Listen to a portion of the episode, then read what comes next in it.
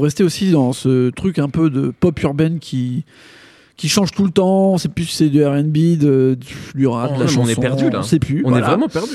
Et bah moi il y a, il y a une, une fille américaine que je suivais depuis longtemps de Chicago à la base, elle s'appelle euh, Ravin Lenae, euh, Mhm. qui fait partie de l'équipe à Zéro Fatigue, donc euh, Monte Booker, euh, Smino et tout. Et il y a un mois, elle a sorti un EP entièrement produit et en collaboration avec Steve Lacey, qui est un peu euh, l'autre mec euh, dont j'ai adoré tout ce qu'il a fait l'année dernière, euh, qui est donc euh, bassiste à la base pour The Internet. Et donc le EP s'appelle Crush. Et en vrai, j'ai bien aimé ce qu'a dit Steve Lacey. Il a dit euh, Ravin, elle est comme moi, elle est super jeune, donc elle a pas encore décidé ce qu'elle voulait faire au niveau de la musique. Donc tout est à faire, tu vois.